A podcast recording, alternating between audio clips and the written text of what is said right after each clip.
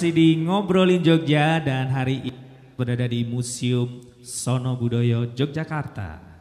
Oke berikutnya uh, sembari menunggu narasumber dan moderator untuk hadir di podcast kali ini dan kebetulan sudah berada di seri yang kelima dari Ngobrolin Jogja. Lagu kedua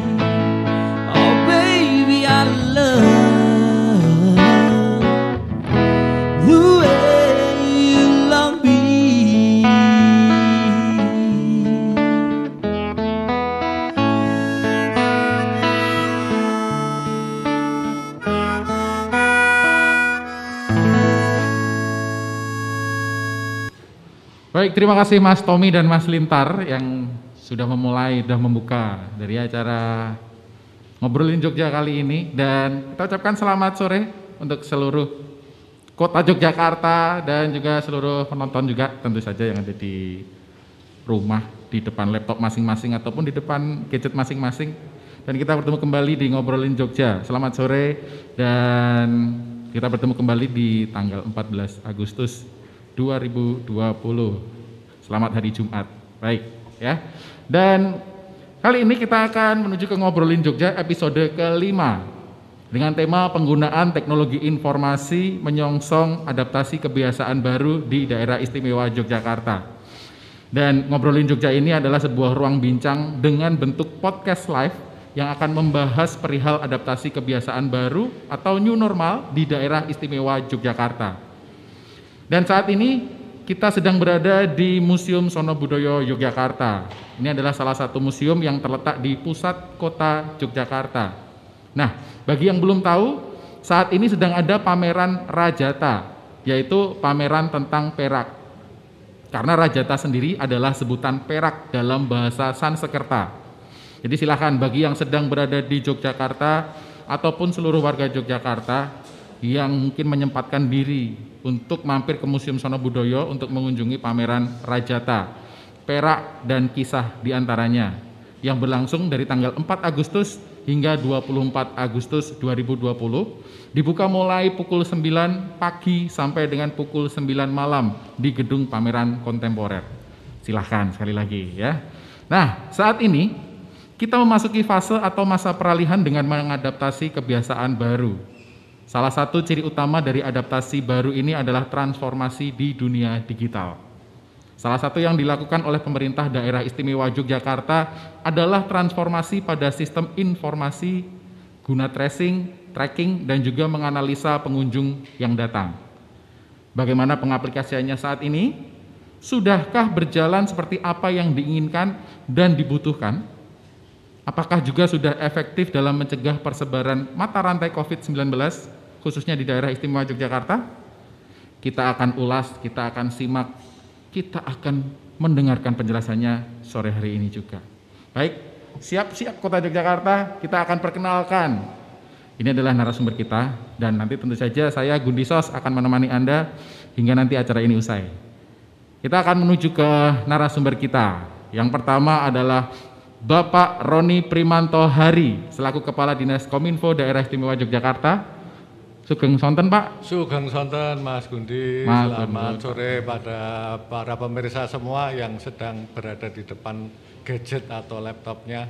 Selamat ketemu kembali dengan saya di sini. Semoga dalam keadaan sehat selalu. Amin, ya, amin. Doanya seperti itu Pak ya yang sekarang ya. ya. 2020 doa yang paling banyak diucapkan adalah semoga sehat, sehat. selalu. Betul. Radu edit apa pun yang sehat gitu. Karena katanya sehat itu adalah yang paling Betul. mahal harganya ya. Pak. Ya. Baik, dan untuk narasumber kita yang kedua adalah telah hadir di sini beliau Gusti Kanjeng Ratu Bendoro. GKR Bendoro ini adalah wakil penghageng satu Kawedanan Hageng Punokawan Nityo Budoyo. Sugeng Sonten. Selamat sore Sugeng Sonten. Selamat sore Sugeng Sonten. Apa kabar ini Gusti? Alhamdulillah baik. Hey. Sehat kata Pak Roni tadi. Ya. ini adalah kabar yang sangat kita nantikan. Sehat? Sehat. Sehat. Ya. Baik. Dan ini kalau misalnya boleh tanya dulu dari Pak Roni, mungkin Pak Roni sedang sibuk apa nih Pak Roni? Ya biasa kalau sekarang dengan adanya apa pandemi COVID ini kan teknologi informasi banyak dimanfaatkan untuk berbagai kegiatan yang ada di Pemda.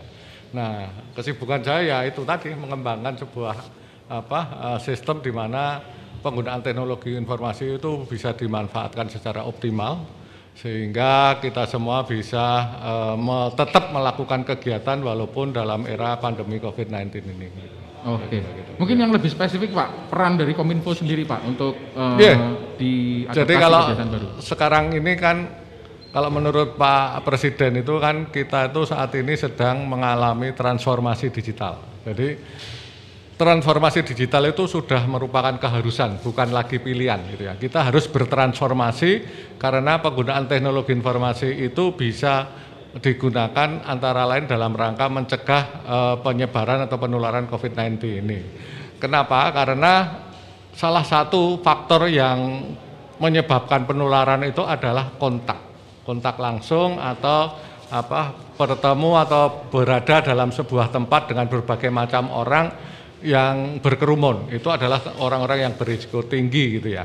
Nah, penggunaan teknologi informasi bisa memungkinkan orang tetap berkegiatan walaupun tidak bertemu langsung dengan orang yang di, kita ajak berka, eh, ber, apa, beraktivitas gitu ya. Jadi misalnya untuk rapat, untuk belanja, untuk apa itu kan dengan penggunaan teknologi informasi bisa memungkinkan orang tetap beraktivitas. Nah itulah yang menyebabkan kita sekarang itu harus uh, apa ya melakukan transformasi digital. Jadi itu harus bukan pilihan. Kita semua harus bisa menggunakan teknologi informasi itu untuk tetap berkegiatan, tapi tetap kita tetap sehat, tetap kita tidak tertular gitu. Makanya itu Pak ya dengan pemanfaatan ya, teknologi penggunaan teknologi ini, ya. informasi. Ya? Nah, oleh karena itu kita harus mempunyai inovasi-inovasi, ide-ide bagaimana agar uh, teknologi itu bisa dimanfaatkan untuk kita berkegiatan.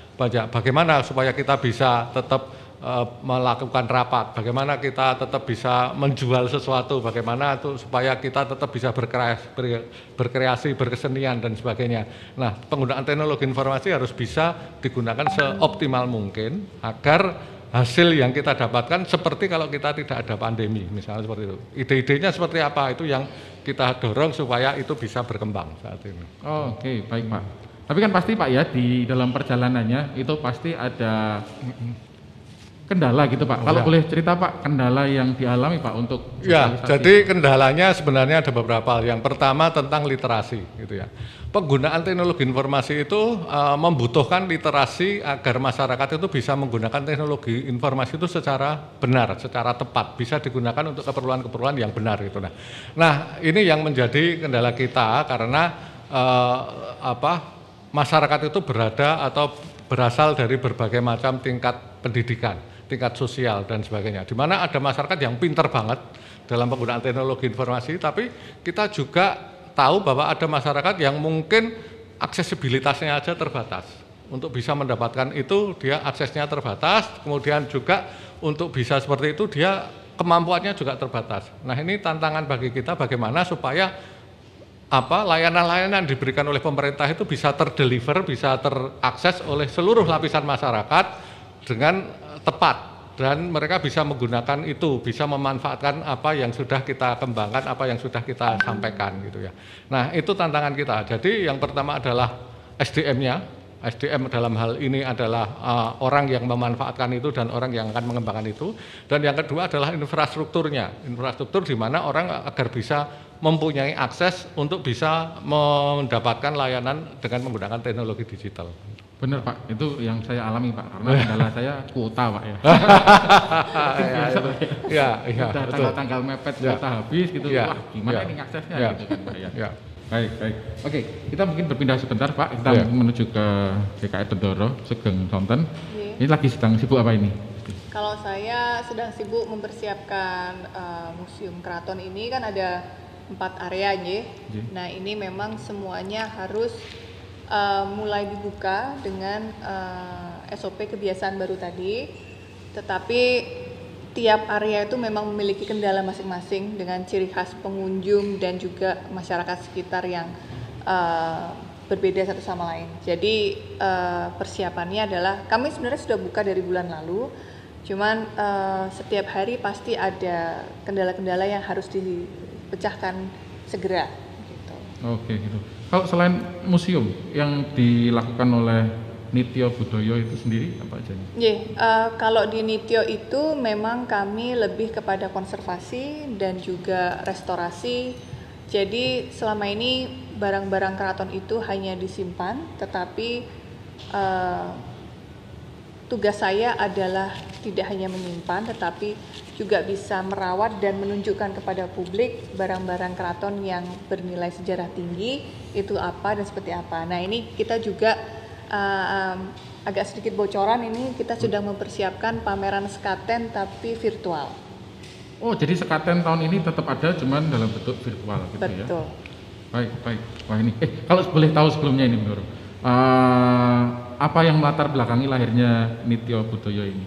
Ya, eh, saya menjadi pengageng, wakil pengageng sudah beberapa tahun terakhir dan memang eh, mungkin jiwa milenial saya bisa dibilang saya milenial agak senior tuh ya mas jadi ya kok. anggap saja milenial ya Iya, iya. Nah itu eh, saya tuh sebenarnya eh, baru mengetahui barang-barang yang di keraton itu ternyata sejarahnya sangat-sangat unik nih. Jadi eh, sebuah cangkir pun juga unik dan segala macam. Jadi saya rasa kok eh, kok sayang ya gitu tidak ha- hanya disimpan di dalam lemari dan hanya abdi dalam saja yang mengetahui. Nah makanya Nitya Budoyo ini sebenarnya bukan baru tetapi memang sudah lama. Hanya saja saya baru menduduki di posisi wakil penganggang baru-baru saja beberapa tahun terakhir. Nah, ini saya mendedikasikan diri saya untuk bisa merawat dan juga menggali sejarah. Jadi menggali kajian-kajian terhadap barang-barang tersebut lalu mempublikasikan kepada masyarakat eh, barang tersebut dengan nilai sejarahnya. Jadi bisa dibilang jadi proper museum lah. Oh, Oke, benar-benar. Jadi akhirnya juga makanya museum itu jadi hal yang penting ya untuk eh, orang bisa mengakses informasi tersebut gitu ya. Ya, se- selama ini kan Museum Keraton itu eh, eh, stagnan ya. Jadi dengan barang-barangnya hanya itu-itu saja selama berpuluh-puluh tahun, 20-an tahun ya. Jadi eh, masyarakat sudah familiar dengan barang-barang tersebut. Nah, saya mau merotasi barang-barang yang ada di gudang nih. dengan nilai-nilai sejarah yang cukup unik-unik ini kita coba keluarkan. Termasuk nanti akan bentuk mengeluarkannya juga dalam bentuk digital juga pastinya ya nanti. Betul, ya untuk mungkin dengan era seperti ini digital juga. Jadi seperti itu. Ya. Baik. Oke, kembali ke Pak Roni, Pak Roni. Ya. Ini sebenarnya sudah sedigital apa Pak sistem informasi di daerah istimewa Yogyakarta saat ini Pak? Dan mungkin pengembangannya dalam waktu dekat ini apa aja Pak? Ya, jadi kalau di daerah istimewa Yogyakarta ini saat ini kita punya program besar namanya Jogja Smart Province. Di mana dalam Jogja Smart Province ini kita punya lima dimensi yang harus kita kembangkan, itu didasarkan pada keistimewaan daerah istimewa Yogyakarta. Lima dimensi itu adalah misalnya smart culture, smart living, smart environment, smart government, dan yang satu lagi adalah smart economy. Nah, lima hal itulah yang akan mendasari kita ketika kita akan mengembangkan eh, sistem digital yang ada di daerah istimewa Yogyakarta ini. Dan itu juga menjadi salah satu eh, program utama kita ketika kita ingin mengatasi permasalahan-permasalahan yang ada di daerah istimewa Yogyakarta. Nah saat ini untuk infrastruktur kita sudah terkoneksi atau sudah terkoneksi untuk di tingkat provinsi itu ada 117 titik perkantoran yang sudah kita hubungkan secara digital. Jadi ada 70 titik dihubungkan dengan kabel fiber optik itu lokasinya di dalam ring road paling luar eh, dinas eh, tenaga kerja yang ada di ring road timur. Nah, kemudian yang di luar itu kita sudah menghubungkan dengan wireless, mulai dari Pantai Sadeng sampai di Kali Biru. Itu sudah terkoneksi dengan eh, jaringan kita. Kemudian untuk bisa menghubungkan itu apa agar akses-akses informasi yang kita sampaikan secara digital itu bisa diakses oleh masyarakat, maka kita juga menghubungkan dengan desa. Dan saat ini ada 400 desa yang sudah terkoneksi dengan internet dan itu kerjasama antara pemerintah daerah istimewa Yogyakarta dengan pemerintah kabupaten kota. Nah, hampir di semua itu kita sudah menghubungkan dengan internet. Kemudian juga saat ini kita sudah mempunyai data center yang tersertifikasi dengan ISO 27001. Itu data center kita itu ada di Kepatian, lokasinya ada di sana. Nah, kemudian dalam rangka pelayanan publik kita sudah mempunyai lebih dari 100 aplikasi. Nah, hanya saja memang 100 aplikasi ini masih ada beberapa yang masih terpisah-pisah atau tersilo-silo dalam sebuah eh, sistem-sistem yang berbeda. Kita akan coba apa uh, integrasikan sehingga nantinya hanya paling hanya sekitar 50 sampai 60 aplikasi saja. Namun demikian beberapa aplikasi sudah bisa digunakan oleh masyarakat. Antara lain kita bisa lihat ada sistem kesamsatan kita itu sudah digital. Kemudian juga ada sistem perizinan kita juga sudah digital. Kita juga sudah punya beberapa aplikasi eh, antara lain misalnya Jogja Istimewa dan kemudian dalam rangka penanganan COVID-19 ini sejak awal Maret yang lalu kita langsung membuat uh, website corona.jogjaprof.go.id yang isinya antara lain informasi-informasi terkait penanganan COVID-19 yang ada di Jogja. Ya. Kemudian juga kita mempunyai sebuah aplikasi yang digunakan secara internal. Gunanya adalah untuk melakukan penanganan COVID-19 secara terintegrasi di Provinsi Daerah Istimewa Yogyakarta. Mulai dari puskesmas sampai ke rumah sakit rujukan. Itu namanya kita namakan dengan COVID Monitoring System atau CMS. Nah, kemudian pada waktu ketika kita akan membuka kembali setelah beberapa waktu yang lalu kita itu sempat beristirahat. Memang di Jogja itu tidak ada lockdown, tidak ada PSBB karena masyarakatnya ternyata sudah disiplin sendiri, sudah sadar sendiri, tidak ada PSBB, PSBB pun mereka tetap apa? Mereka disiplin untuk tidak di rumah. Nah, namun demikian kita tidak bisa terus-menerus seperti itu. Kita sekarang akan mulai dengan kegiatan-kegiatan kita, namun dengan menerapkan protokol kesehatan yang ketat. Nah, kita mengembangkan yang namanya Jogja Pas, yaitu sebuah sistem ID digital yang kita kembangkan dan itu akan digunakan oleh masyarakat yang akan beraktivitas di Jogja. Jadi beraktivitas di Jogja itu bisa masyarakat yang akan datang ke Jogja beraktivitas di Jogja maupun masyarakat Jogja sendiri yang akan beraktivitas di tempat-tempat yang kita khawatirkan akan menjadi risiko penularan tinggi yaitu tempat-tempat yang menimbulkan kerumunan. Nah penggunaan Jogja Pas inilah yang kita harapkan akan mempermudah seandainya terjadi sesuatu baik itu keperluan tracking, tracing maupun untuk keperluan analitik yang lainnya. Nah itulah yang kita harapkan sebuah uh, nantinya masyarakat-masyarakat baik yang pengguna maupun pengelola tempat itu menggunakan aplikasi Jogja Pas itu untuk uh, kegiatannya untuk agar kegiatan-kegiatan yang dia lakukan itu bisa berjalan dengan lancar dan apabila terjadi sesuatu bisa gampang diatasi. Nah, Nah, oleh karena itu eh, kita saat ini sedang dalam rangka untuk mensosialisasikan pemanfaatan aplikasi dan beberapa teknologi yang kita kembangkan agar masyarakat tetap bisa beraktivitas. Namun demikian dari segi yang lain kita juga punya beberapa program-program yang digunakan untuk keperluan peningkatan perekonomian. Jadi misalnya uh, Dinas Koperasi dan UMKM itu mengembangkan yang namanya si bakul Jogja di mana itu adalah sebuah sistem aplikasi yang bisa digunakan untuk memasarkan Eh, industri-industri uh, UMKM yang saat ini menjadi penopang kegiatan ekonomi yang ada di Jogja. Kita itu nggak punya pabrik gede, nggak punya industri yang gede, tapi kegiatan UMKM-nya banyak dan itu sangat mendukung kegiatan ekonomi di sini. Kalau itu berhenti, maka ekonomi di Jogja akan berhenti. Nah, kita dorong itu dengan menggunakan aplikasi Cibabel Jogja agar produk-produk yang ada di UMKM tersebut bisa tetap dipasarkan dalam rangka, dalam era pandemi ini. Dan beberapa kegiatan-kegiatan lain yang kita harapkan itu nanti akan disupport oleh uh, masyarakat juga. Jadi ada kegiatan-kegiatan yang sifatnya misalnya tadi uh, Gusti Bendoro mengatakan akan ada pameran virtual. Itu adalah sesuatu kegiatan yang sebenarnya harus kita support karena dia adalah kegiatan tetap harus berjalan. Informasi harus tetap berjalan, ekonomi harus tetap berjalan. Ya. Tapi harus menerapkan protokol kesehatan. Gimana caranya? Yaitu secara virtual kita tetap bisa menginformasikan hal-hal seperti itu. Kemudian ini sekarang ada Rajata. Ini kan sebenarnya sebuah uh, kegiatan yang se harus selalu kita lakukan, tapi penerapan protokol kesehatannya juga harus ketat. Nah, kita ada kita lihat di sana teknologi informasi sudah mulai banyak digunakan ketika orang akan mengunjungi tempat ini.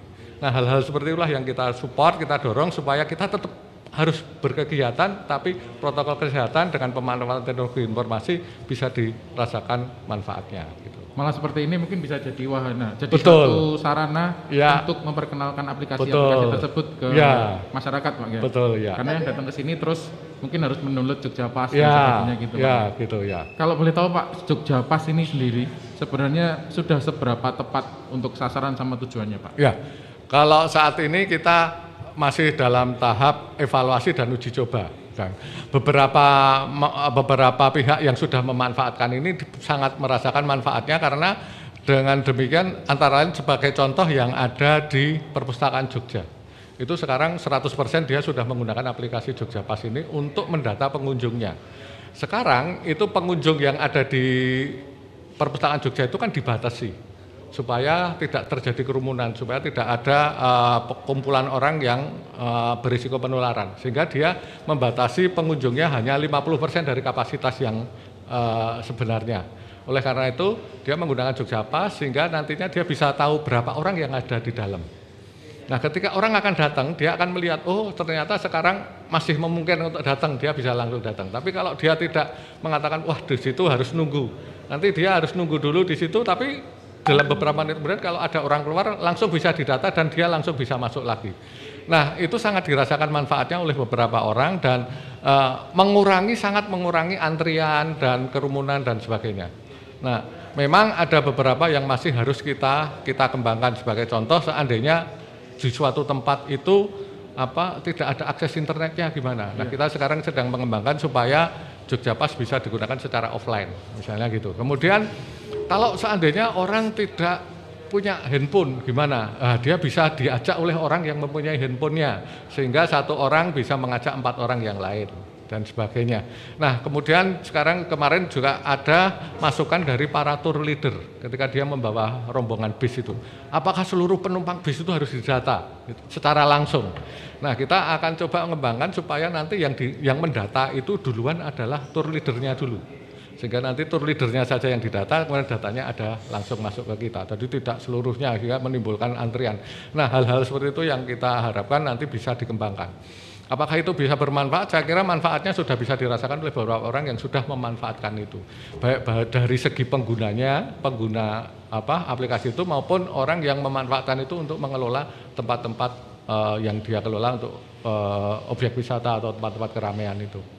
Gitu. Gitu Pak ya, berarti mungkin juga ke depannya bisa bekerja sama dengan banyak tempat. Ya betul, kita harapkan memang banyak tempat karena sebenarnya aplikasi itu juga seandainya di kita modifikasi sedikit itu bisa digunakan untuk absensi sebuah tempat misalnya mengabsen karyawannya gitu ya. Iya. Karyawan yang datang itu berapa, kemudian yang di sedang tugas di luar berapa, itu bisa digunakan. Atau misalnya nanti seandainya sekolah sudah mulai akan dibuka gitu ya itu bisa digunakan untuk absen murid-muridnya juga. Gitu. Jogja pas itu Pak? Iya betul. Oh, oke. Okay. Mm -hmm. Jadi sebenarnya atau misalnya seperti ini kan kita juga bisa mengabsen berapa sih yang ada di sini sekarang gitu. Dan itu terpantau secara online. Betul, terpantau secara online dan bisa dipantau oleh sekolahnya langsung.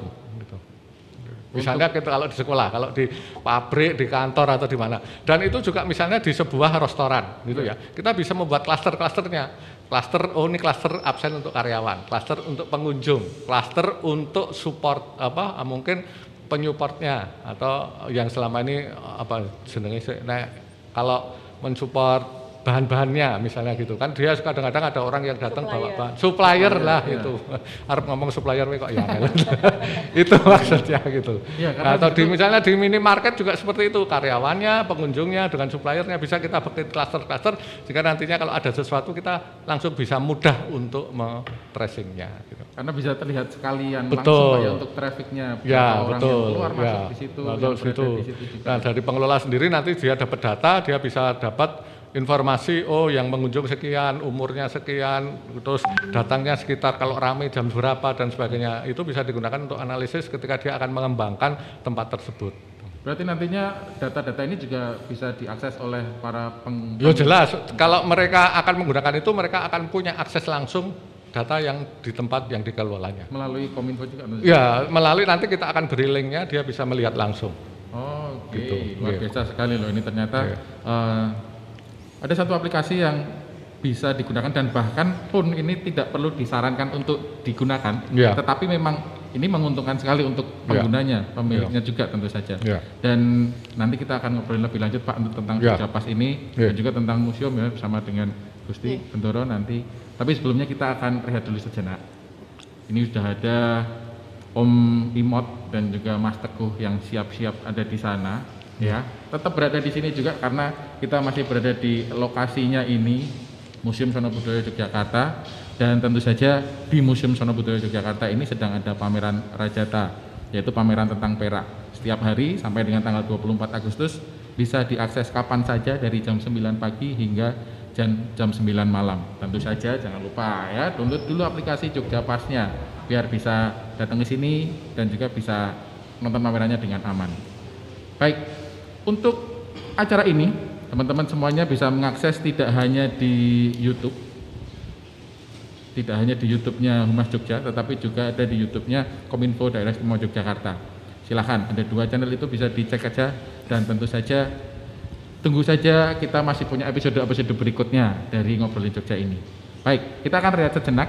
Nanti masih kita akan kembali bersama dengan Gusti Bendoro dan juga Pak Roni. Tapi kita akan mempersilahkan terlebih dahulu ada hiburan tawa dari Om Sikit Haryoseno dan Mas Teguh Nurwantoro. Ya. Matur nuwun Mas Gundi Aditya yang selalu mempesona. Sugeng sonten Gusti Bendoro, sugeng sonten Pak Pak Roni. Pak Roni. Selamat sore semuanya. Selamat sore semuanya ya. Selamat sore. Semangat semuanya ya. Semangat Saya mohon ini ya. Copot Ya, benar. Ya, nanti ekspresi lucunya nggak kelihatan. Iya, kadang selama pandemi ini pakai masker tuh kadang kita pangling sama orang. Wah, Kemarin saya disapa sama ibu-ibu. Uh, uh. Saya nggak, saya uh, saya dimin. Yeah. Dikeplak saya. Mbahku jebule. Kamu kira orang lain ya? Iya, pakai ya? pakai masker. Aduh. Banyak banyak perubahan perilaku memang di masa pandemi ini. Betul sekali, ya. Om. Kalau tadi Pak Roni apa istilah klaster itu ya? Pada awalnya saya ini pandemi kok malah bangun perumahan ya? oh, klaster itu kayak gitu. Kita banyak belajar hal-hal baru, istilah-istilah baru. Betul. Pak Roni ya. Klaster. Tapi ini menarik karena masalah teknologi informasi lagi. Iya, oh. Kamu cocok sebagai milenial ya. Walau milenial tapi wajahnya Ya wajahnya boros. wajahnya seumuran museum ini saya mungkin. Iya. boros saya. Tapi milenial. Iya, kalau saya se kalau saya seusia memang kerajinan perak. ya, jadi kalau ngomong teknologi informasi ya, Iya. ya kadang-kadang banyak istilah yang nggak tahu juga pak. Ya, pernah nih ya. Jadi warnet tuh dulu pernah masuk desa saya. Wah. Lawas. Wak- Waktu pertama kali masuk itu, saya kan lagi chatting nih pak, apa dulu istilahnya ya pokoknya browsing, Browsing, browsing, browsing. Di satu bilik ya sebelah saya itu ada dua dua penduduk desa yang baru baru masuk pertama kali ke warnet. Wah. Tapi yang satunya memang masih lugu, satunya agak sok tahu gitu kan. Wah, buka internet gini-gini, terus yang lugu itu tanya, habis buka kan, habis buka pertama terus habis yang lugu itu tanya, kalau www itu apa ya mas ya? www itu. Terus yang yang sok taunya jawab, Kowe mau kan buka, nah www itu jawaban salame kui. Wassalamualaikum warahmatullahi wabarakatuh gitu. Weh weh weh. Assalamualaikum. Diem aja. terus ya yang sok tahu ngoceh terus gitu pak. Terus yang yang yang agak lugu itu terus. Lah ini kalau HTTP itu apa mas? HTTP Oh, apa? HTTP. Apa itu? HTTP sih sok tahu tuh HTTP ku tegese kowe mau kan buka situs-situs sing rodok-rodok saru toh. Nah, HTTP ku isi istilahnya getak kuwi kon nutup. Heh, tutup. HTTP. Eh, tutup. Iya iya. Iya iya. Masa-masa warnet ya, ya. Masa-masa warnet pertama masuk desa tuh menyenangkan. Iya. Zaman dulu kalau Ya. kita mau posting apa-apa tuh harus ke warnet. Oh iya, iya. Sekarang kan lebih enak ya. Pakai handphone. handphone Nah, mau posting Ya. foto, mau upload apa, download benar, apa, tinggal pakai benar, handphone. benar. Ada kuota. Zaman Ada dulu belum ada kuota. ya. Zaman dulu kita kalau Nah. mau posting foto Facebook aja harus ke warnet. Wah itu. Iya ya. Facebook apa Friendster? Friendster, lawas tenan Friendster. Sebelum ada Facebook Friendster loh. Kelihatan umur kita Ya, sudah ya. sangat lanjut sekali ya. Sebelum ada Facebook Friendster ya. harus ini harus ke warnet gitu kan. Hmm. Di warnet dua jam cuma ngutek-ngutek profil Facebook. Iya toh? Ya benar dulu benar, ganti ya. nama alay, Cindy selalu di hati. Iya toh? PT mencari cinta abadi. Iya. Tuh kalau kalau di Facebook ada. Zaman dulu PT gitu. kerja di PT mencari cinta abadi mesti ada tuh kalau di Facebook itu. Udah Ya. bosan di Facebook terus kita MIRC-nan. Wah Ah, ini chattingan. Aku, aku malah ra ngikuti. Oh, nggak ngikuti. rada aku rada anu. MIRC gaptek, chattingan ya, chattingan ya, gitu ya? Chattingan chattingan. Sekarang kita Ya. chattingan mau pakai WhatsApp bisa, pakai Hmm, hmm. BlackBerry udah udah nggak ada ya? Ya ya ya. Bisa ya. semuanya Om. Benar. Ya. Ya. Tapi ya ini kan yang kemarin berita yang agak heboh itu ya, apa musisi Anji Oh iya. sama yang wawancara sama Pak Hadi Pranoto. Betul. Wah, Pak Hadi Pranoto tuh kabarnya katanya dia punya obat corona dan yang mesen salah satunya adalah Ratu Elizabeth. mantap. Wah, ya. Mantap. Mantap. Pertanyaannya adalah kok bisa? Nah, Ratu Elizabeth tuh mungkin ya kok tahu Hedi Pranoto dari mana gitu Iya, kan? iya. Mungkin suatu malam Ratu Elizabeth kan mungkin punya kota malam gitu kan.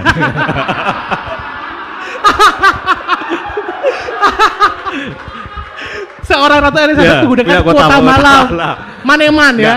Nggak, bisa sare, nggak bisa sare.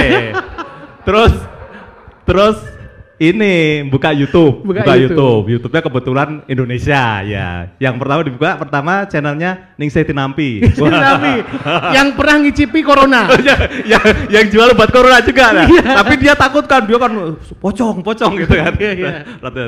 Terus dia buka lagi wah nggak tertarik Ustadz Danum gitu Ustadz Danum. agak nggak tertarik juga ya. tertarik, akhirnya mungkin Hadi Pranoto itu Hadi ya Pranoto. dicari di Facebook oh, ada namanya Ada. mesen lewat inbox Iya. di inbox, di chat, di chat. Lur.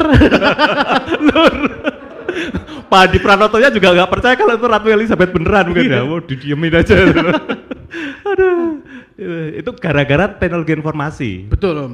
Dan kan? tapi oh, karena corona ini tuh kan vaksinnya masih diteliti Om ya. Mm-mm. kemarin tuh ada karena mungkin nggak udah nggak sabar nungguin vaksin toh, ada pasien positif di Jawa Barat.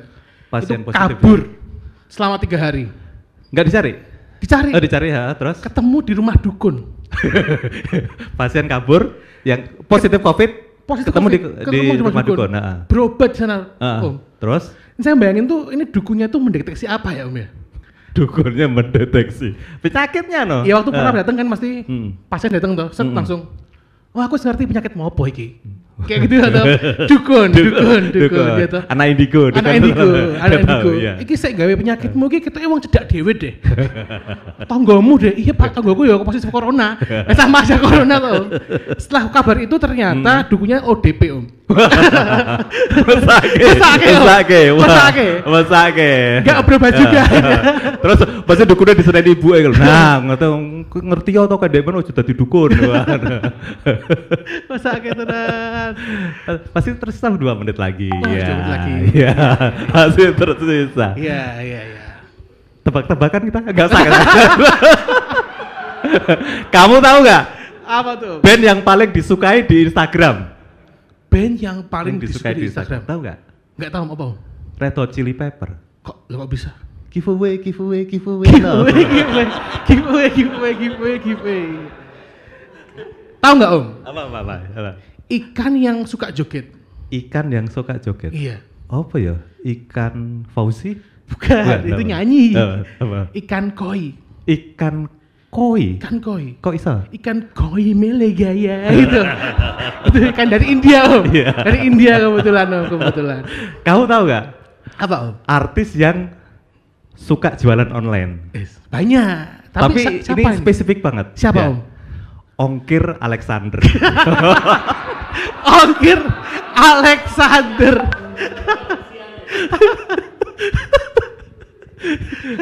udah ya, udah. Udah, oke. Cukup, udah. Terima kasih. Semoga obrolannya berguna. Amin. Ya, monggo dilanjutkan. Sampai ketemu lagi.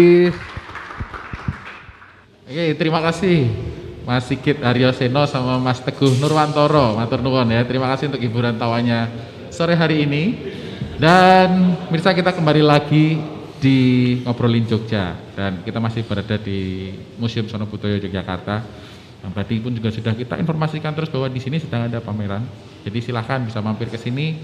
Yang lagi jalan sekitar sini ataupun juga seluruh wisatawan juga. Kalau misalnya memang sudah datang ke Yogyakarta silahkan untuk mampir ke sini. Tapi jangan lupa untuk download dulu aplikasi Jogja Pass ya. Ini bikinan dari Kominfo Daerah Istimewa Yogyakarta yang ini juga berfungsi tidak hanya untuk kami dari pemerintah juga untuk men-tracing, men-tracking gitu tetapi untuk Anda pun juga ini sangat bermanfaat karena bisa di dalamnya itu ada surveinya juga kalau tadi saya sudah mendownload dan ada surveinya, surveinya silahkan diisi dan itu dari survei tersebut Anda akan tahu bagaimana status dan juga bagaimana kalau status nanti jomblo atau enggak gitu Pak. ya.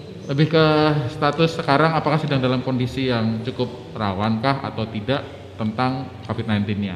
Nah, silahkan yang belum download silahkan untuk langsung download aja aplikasi Jogja Pas J O G J A P A S S ya. Silahkan. Baik, kita kembali lagi ke ngobrolin Jogja. Dan tadi dari Mas Teguh tadi sempat bercerita tentang tarian yang wah, ini saya jadi ingat sebelumnya saya pengen salut dulu dan juga takjub kalau di YouTube itu bisa lihat live streaming acara Uyon Uyon Hadi Luhung Iya. dengan serimpi muncarnya yang menggunakan facial gitu ya, Gusti Bendoro ya. Dan itu merupakan terobosan yang sangat luar biasa dalam hal adaptasi kebiasaan baru. Jadi tentu saja ini bisa menjadi pelopor atau mungkin bisa jadi contoh yang baik untuk teman-teman penggiat budaya ataupun seniman-seniman budaya untuk tetap menerapkan protokol kesehatan tapi tetap berkarya, Iya. tapi tetap berekspresi. Kalau boleh tahu nih, apakah ada adaptasi-adaptasi kebiasaan baru lainnya selain tarian yang menggunakan facial gitu, Gusti? Iya. Jadi uh, Uyon Uyon Hadi Luhung ini memang uh, selalu diselenggarakan tiap bulan dan memang uh, KHP Krido Madowo ini itu orangnya sangat-sangat kreatif-kreatif di dalamnya dan akhirnya memutuskan untuk menyiarkan ini secara digital. Di awal-awal pandemi itu uh, Krido Madowo menciptakan juga tarian Nir Corona mungkin Mas sudah pernah lihat di uh, Instagramnya Keraton Jogja, di mana tarian Nir Corona ini diciptakan begitu saja sekejap langsung jadi dari uh, KHP Kedromardowo ini. Dia itu me- mengedukasi orang untuk cuci tangan, tapi melewati tarian tradisional Jawa dengan pakemnya. Jadi uh, gerakannya dengan uh, pakaiannya semua tidak uh, keluar dari tradisi seni tari di keraton, tetapi dia dengan gerakan-gerakan cuci tangan. Dan itu sempat lumayan viral di Keraton Jogja, di mana itu memang mengedukasi orang untuk cuci tangan. Nah, begitu juga dengan Uyon-Uyon Hadiluhung ini, gitu Nye. Jadi face shield itu adalah uh, bentuk dari adaptasi Keraton Jogja dengan situasi terkini uh, Indonesia seperti apa. Jadi kami tidak terus pakem harus begini dan uh, tidak bisa beradaptasi, tapi kita terus beradaptasi dengan perubahan zaman. Nah, begitu juga acara-acara seperti uh, gunungan. Kita ada uh, gerebek. Be- Dua kali sudah uh, kita lalui pada saat yang gerebek Idul Fitri dan uh, Idul Adha ini yang memang kita akhirnya harus rubah sistemnya, bukan uh, penyajiannya. Karena kalau gunungan itu biasanya kan rebutan. Jadi diiring-iring dengan uh, prajurit sampai ke mana ke masjid gede gitu kan. Lalu di situ nanti di- dirayah dengan orang sekian banyak orang.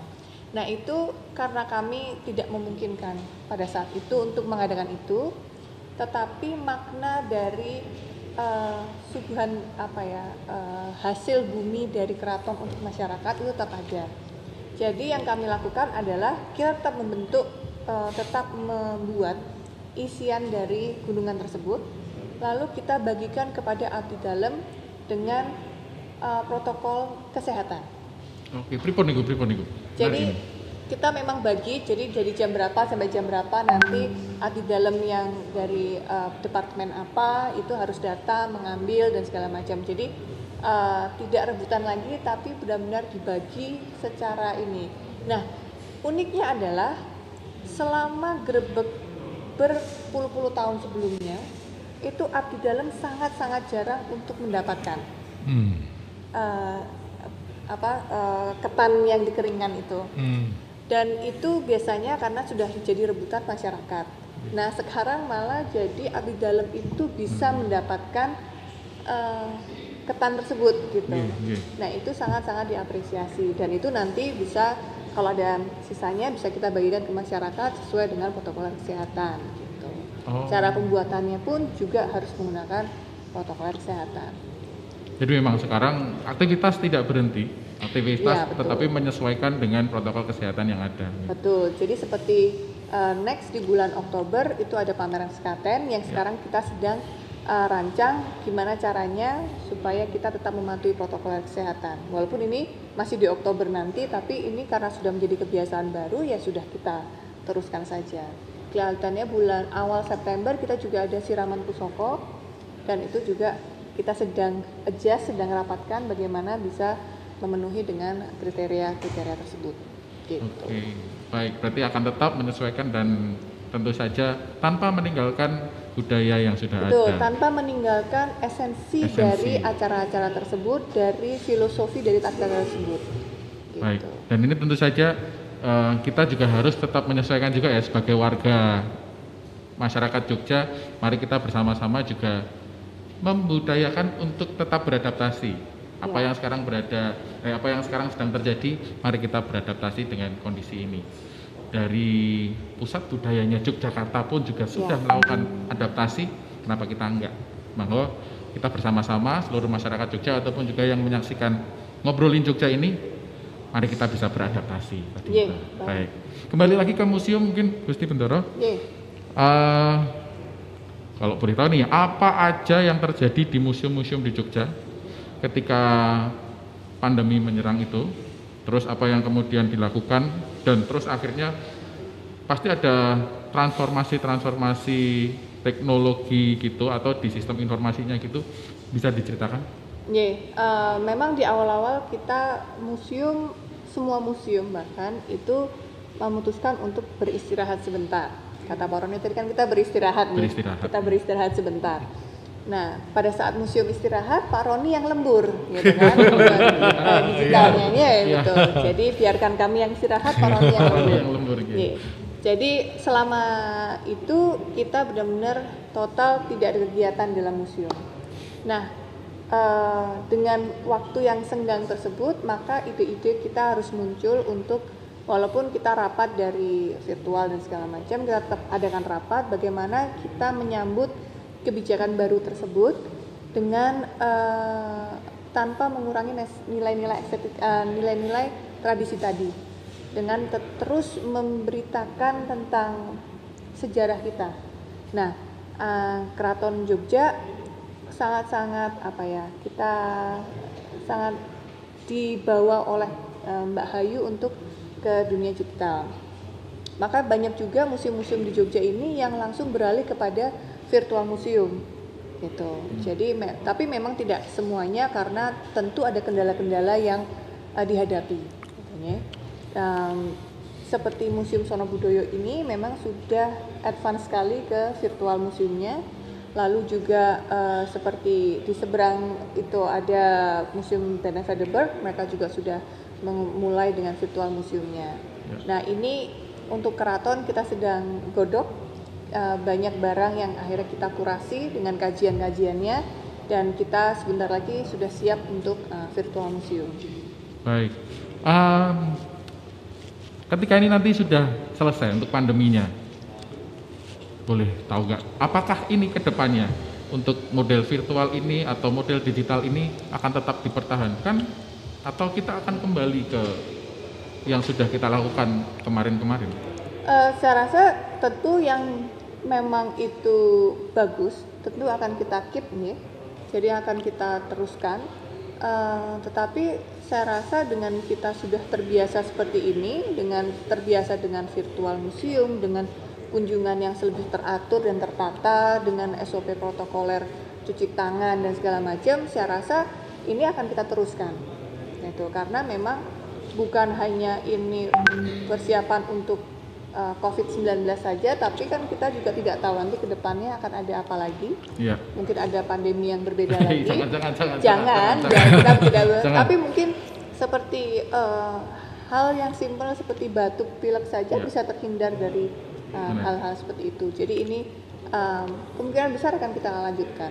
Atau mungkin ini adalah sebuah penyesuaian karena secara global pun digital ini semakin menuju ke pelosok-pelosok juga ya, ke Ya. sendi-sendi setiap kehidupan juga akan ada digitalnya juga. Ya. Makanya ini mungkin jadi satu awalan bahkan mungkin ya bisa menjadi Ya. permulaan menuju ke era digitalnya baru Yogyakarta. Betul. Saya rasa sih ini Iya. seperti kita eh, memulai dari lembaran baru, memulai hidup dengan kebiasaan yang baru kan. Jadi ya sudah harus dengan kebiasaan ini kita teruskan. Baik, karena ini juga kebiasaan yang baik juga Iya, pastinya. kebiasaan yang baik juga. Kalau boleh kembali ke Pak Roni nih, Pak Ya. Roni. Ya. Eh, tentang tadi itu jadi satu kendala adalah literasi, Pak ya. Mm-mm. Adakah terobosan-terobosan yang dilakukan oleh Kominfo sendiri untuk mengatasi kendala literasi, edukasi ke masyarakat yang mungkin terkendala juga untuk mengaksesnya sendiri gitu, Pak? Ya. Ya, terkait dengan literasi memang saat ini kita rasakan bahwa masyarakat-masyarakat terutama di wilayah pedesaan itu sangat memerlukan literasi atau eh, pendidikan edukasi terkait dengan pemanfaatan teknologi yang baik dan benar. Demikian juga ketika dia akan mengakses beberapa pelayanan-pelayanan kita, mereka memerlukan pembelajaran. Nah, oleh karena itu kita mempunyai eh, kerjasama dengan beberapa kelompok-kelompok masyarakat. Dalam hal ini eh, kami membina yang namanya kelompok informasi masyarakat atau KIM, di mana KIM ini akan menjadi ujung tombak kita untuk melakukan edukasi atau pembelajaran kepada masyarakat-masyarakat di tingkat bawah. KIM inilah yang saat ini eh, kami apa kami training se- secara terus menerus agar mereka bisa menjadi eh, pengajar-pengajar atau eh, pelatih-pelatih kepada masyarakat yang ada di sekitarnya. Kalau dulu KEM ini zamannya dulu namanya mungkin Klopen Capir ya. Kalau dulu namanya kelompok capir. Tapi sekarang dengan adanya apa eh, perkembangan politik yang baru namanya menjadi KEM. Nah, tadinya KEM ini hanya secara analog, tapi sekarang mereka menjadi sebuah relawan TIK. Jadi relawan yang akan edukasi masyarakat penggunaan TIK itu sampai sejauh mana. Dan itu juga kita bekerja sama dengan kelompok-kelompok yang lain, antara lain dengan mahasiswa-mahasiswa yang selama ini apa eh, ikut bersama-sama kami untuk melakukan pelatihan. Kita juga mengadakan pelatihan dengan menggunakan mahasiswa-mahasiswa atau relawan-relawan yang selama ini ikut membantu kita. Nah, Kemudian dalam rangka pembangunan teknologi informasi info- infrastruktur agar mereka bisa mengakses, kita juga akan melakukan terobosan akan membangun sebuah jaringan backbone di mana jaringan backbone dengan jaringan fiber optik ini akan digunakan oleh eh, seluruh lapisan masyarakat baik itu oleh eh, pemerintah provinsi maupun pemerintah kabupaten kota agar bisa menyebarkan akses-akses wifi secara gratis kepada masyarakat terutama di wilayah-wilayah yang secara komersial tidak menarik pada eh, internet provider atau eh, apa eh, seluler provider. Nah, itu biasanya kalau mereka wilayahnya itu bergunung, susah dan sebagainya kan itu menjadi kendala bagi mereka karena investasinya akan mahal. Nah, itu di situ kita harapkan pemerintah hadir di situ agar kita bisa memberikan akses kepada masyarakat di wilayah tersebut. Baik, baik Pak. Oke, kalau tadi kita bercerita, bercerita tentang dari pihak pemerintah nih ya, dari Ya. pihak dinas, kominfo sendiri ataupun eh, stakeholder gitu. Ya. Ada saran nggak Pak kalau dari Pak Roni sendiri, kami para warga, gitu, apa yang harus kami lakukan untuk mensinergikan ataupun juga bisa membantu pemerintah dalam hal penggunaan sistem informasi Ya. yang dilakukan yang sudah dilakukan oleh Kominfo Daerah Istimewa Yogyakarta Pak. Ya, kita harapkan masyarakat untuk bisa saling berkolaborasi, mengedukasi, terutama mungkin yang pinter-pinter, yang mempunyai pengetahuan lebih tinggi, untuk bisa mengedukasi masyarakat di sekitarnya. Saya kira di Jogja ini masyarakatnya gotong royongnya masih tinggi. Jadi ketika mereka yang pinter itu mendidik yang yang masih kurang kurang berpendidikan, itu saya kira itu sudah menjadi modal kuat kita di daerah istimewa Yogyakarta karena masyarakatnya sendiri apa kegotong royongannya sangat tinggi. Nah itu yang kita harapkan supaya masyarakat ikut ber- berpartisipasi dalam hal ini. Kemudian seandainya mereka mempunyai ide-ide atau mungkin mempunyai apa eh, inovasi-inovasi yang akan dikembangkan, kami mempunyai eh, coworking space yang bisa digunakan oleh masyarakat seandainya mereka merasa kesulitan ketika untuk mengakses atau untuk meng- eh, menggunakan perangkat-perangkat yang mungkin tidak dimiliki. Di tempat kami ada coworking space yang bisa digunakan oleh masyarakat secara gratis agar mereka bisa mengembangkan inovasi maupun ide-ide mereka dalam pemanfaatan teknologi informasi. Lokasinya langsung di Lokasinya kantor di maksudnya ya di kantor Dinas Kominfo di Jalan Brigjen Katamso Yogyakarta. Baik, nah ini mungkin eh, teman-teman semuanya ataupun juga seluruh masyarakat Yogyakarta ini loh kalau misalnya memang merasa kesulitan Dinas Kominfo ini juga menyediakan tempat bahkan yang di situ juga sudah ada akses internetnya dan menjamin ini bisa semuanya bisa diakses secara gratis Pak ya, Ya, untuk masyarakat gitu ya. Baik. Kalau dari Gusti Bendoro nih, kalau boleh nih minta saran untuk kami warga Jogja, masyarakat Jogja sama seperti tadi itu apa yang sebaiknya kita lakukan untuk bisa membantu kinerja dari pemerintah bersama-sama mungkin dari dengan pemerintah untuk eh, mengatasi kondisi seperti ini atau mungkin juga untuk menghadapi kebiasaan-kebiasaan baru ini. Em, kalau dari saya adalah kita yang utama adalah kita harus mensupport juga kegiatan dari Pemda atau visi dari Pemda. Karena semua pemerintahan di mana pun di negara apa pun itu seperti shock. Ya dengan COVID-19 ini seperti eh, badai gitunya yang tidak tahu mau ngapain karena eh, bingung juga karena walaupun kita Jogja sudah eh, sudah diterpa dengan eh, bencana alam yang beberapa kali dan kita sudah terlatih gitu nih untuk menghadapi situasi bencana tetapi tidak ada yang pernah memprediksi COVID-19 ini dan bagaimana untuk me- mengatasinya dan segala macam. Jadi eh, saya sebagai saya juga masyarakat Jogja, saya terus men- butuh untuk mensupport pemerintah daerah Istimewa Jakarta dengan kebijakan-kebijakan yang diambil dengan eh, inovasi-inovasi seperti Pak Roni tadi ambil gitu ya untuk bersama-sama kita bisa mengatasi eh, atau paling tidak eh, meringankan penyebaran COVID-19 ini. Karena eh, memang kebijakan dari pemerintah itu pasti ada pro dan kontra. Tapi jangan kita kontra dulu sebelum tahu arti dan uh, sistem tersebut 100% ready gitu nih. Yang penting adalah kita memberikan kritik tetapi juga harus memberikan saran kepada pemerintah. Dan yang terutama adalah memang masyarakat harus terus jangan jangan bosen-bosen pakai masker, cuci tangan. Itu itu wajib gitu nih dan kita harus saling mengingatkan. Dan bagi yang diingatkan jangan ngambek Nah, itu kadang yang terjadi itu ya masih Iya. ada ya kan. Dan ini juga terjadi dengan banyak wisatawan dari luar kota gitu yang eh, jadi ada studi di mana kalau saat kita itu berkunjung ke kota lain atau sedang berlibur, kita meninggalkan habit kita yang yang tadinya tidak kita lakukan jadi kita lakukan. Misalnya, eh, kalau kita di rumah di kota kita sendiri, eh, bapak-bapak mungkin jarang foto selfie berdua dengan istrinya Iya. gitu ya. Nah, lalu pergi berlibur jadi foto terus tiap ujung jalan foto berdua sama istrinya. Misalnya hal-hal seperti itu.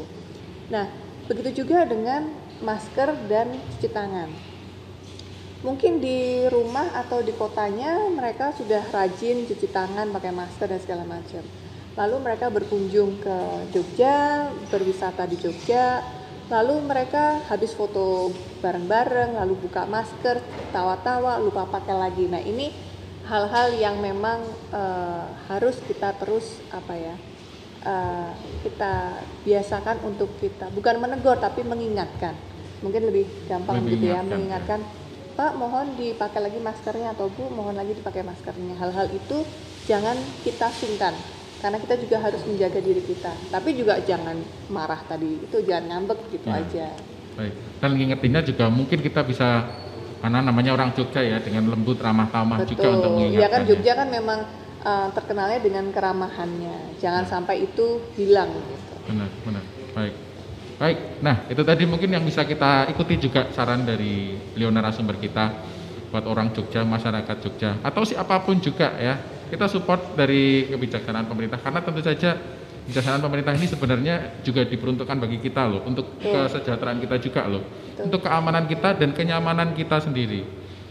Dan misalnya sekarang teman-teman semuanya ataupun juga pemirsa di handphonenya belum ada aplikasi Jogja Pas, silahkan download dulu ya. Mau ke mana pun, mau jalan ke mana pun, coba download dulu aja ya. Kita coba download terlebih dahulu, baru nanti kita bisa ngerasa ini. Menariknya di mana nih aplikasinya ini? Siapa tahu malah mungkin dari teman-teman IT punya inspirasi baru setelah ada aplikasi Jogja Pas ini, setelah melihat aplikasi ini kan, oh ini menarik. Siapa tahu bisa dikembangkan bersama dengan Betul. Dinas Kominfo Daerah Istimewa Yogyakarta Ya. terutama untuk menghadapi kebiasaan baru, menghadapi kehidupan baru mungkin ya di 2021 yang kemungkinan besar bisa berbeda dari apa yang sudah kita lakukan sementara kemarin. Baik, kita mengucapkan terima kasih terlebih dahulu untuk Pak Roni Matur Nuwun, untuk. Gusti Bendoro Matur Nuwun sekali sama-sama. sudah berkenan berbagi di sini. Mungkin ini terakhir, ada yang mau disampaikan terlebih dahulu dari Gusti Bendoro dulu boleh? Oh sayang, ye, baik. Uh, Yogyakarta sudah siap untuk menerima uh, atau menjalankan kehidupan baru ya, tadi kebijaksanaan baru. Jadi wisatawan juga sudah bisa uh, datang dengan ka- dengan uh, kepercayaannya dengan uh, tempat-tempat wisata di Jogja karena kita juga sudah bekerja sama dengan Jogja Pas dan lain sebagainya. Jogja sudah cukup untuk uh, sudah cukup aman untuk COVID, um, menanggulangi penyebaran COVID-19.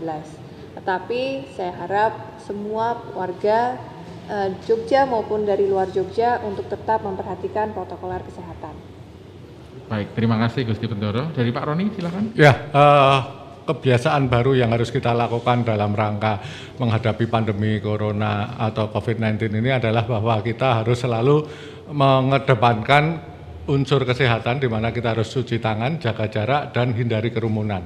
Nah, kemudian salah satu yang harus kita lakukan ketika kita akan berkunjung ke Jogja adalah kita harus mempersiapkan segala sesuatunya untuk memenuhi aturan-aturan yang sudah ditentukan dalam rangka untuk menghadapi COVID-19 ini. Antara lain adalah dengan mendownload aplikasi Jogja Pas dan seandainya memang ada kritik atau saran terkait dengan kegiatan-kegiatan atau mungkin aplikasi yang dikembangkan di Jogja, kami dari Dinas Kominfo membuka kritik dan saran yang luas agar kita bisa menyempurnakan layanan-layanan kita kepada masyarakat. Baik, dan ini juga tentu saja adalah era kolaborasi Betul, Pak ya. ya. Jadi mari kita berkolaborasi bersama, terutama mungkin dengan pemerintah, dengan rekan-rekan dari Dinas Kominfo, siapa tahu ada masukan untuk kemajuan Yogyakarta juga tentu saja. Matur nuwun sekali lagi untuk Pak Roni, matur nuwun. Iya, Bendora, matur nuwun sekali. Iya. Dan kita ucapkan terima kasih untuk Kominfo Daerah Istimewa Yogyakarta, untuk Humas Jogja, dan terima kasih juga tentu saja untuk Keraton Yogyakarta, matur nuwun sekali. Terima kasih untuk Museum Sono Budoyo untuk tempatnya yang sangat luar biasa ini. Silahkan sekali lagi teman-teman, misalnya ada yang ingin berkunjung ke sini, kita sedang ada pameran, menarik sekali pamerannya. Dan jangan lupa download dulu aplikasinya Jogja Pas, biar kita kalau nonton pameran di sini bisa merasa aman dan juga nyaman. Terima kasih juga untuk musik kita di sore hari ini. Mas Tommy dan juga Mas Lintar, terima kasih ya. Dan terima kasih juga untuk Om Sikit dan Mas Teguh tadi untuk hiburan tawanya. Terima kasih untuk seluruh kru dan tim ngobrolin Jogja, matur nuwun semuanya. Terima kasih untuk seluruh pendukung acara. Terima kasih juga untuk WiFi Jogja Istimewa, Pak. Matur nuwun. Nggih. Dan juga jangan lupa untuk like, comment, subscribe juga dari channel Kominfo Daerah Istimewa Yogyakarta dan juga channel Humas Jogja. Untuk itu kita akan pamitan dari Ngobrolin Jogja episode kelima. Terima kasih, matur nuwun. Saya Gundisos. Selamat sore Yogyakarta. Dan kita tutup dengan Mas Tommy dan Lintar.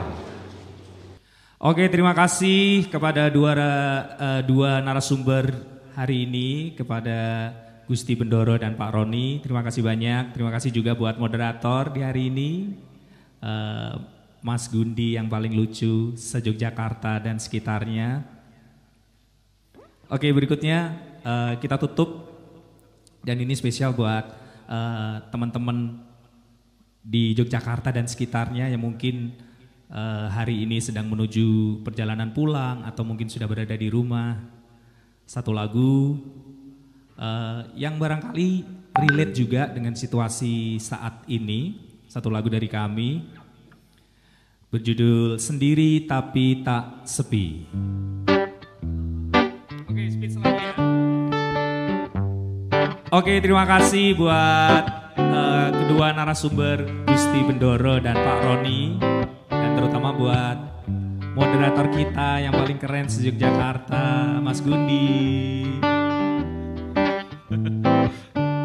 Oke, satu lagu yang mungkin relate juga buat eh, beberapa hari ini, terutama eh, membahas tadi ya.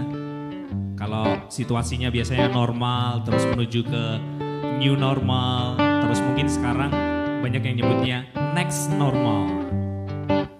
Dan apa pun itu yang namanya menunggu adalah pekerjaan yang paling apa menjemukan mungkin ya. Satu lagu dengan tema yang barangkali sama, satu lagu tentang penantian, kesendirian, dari kami sendiri tapi tak sepi.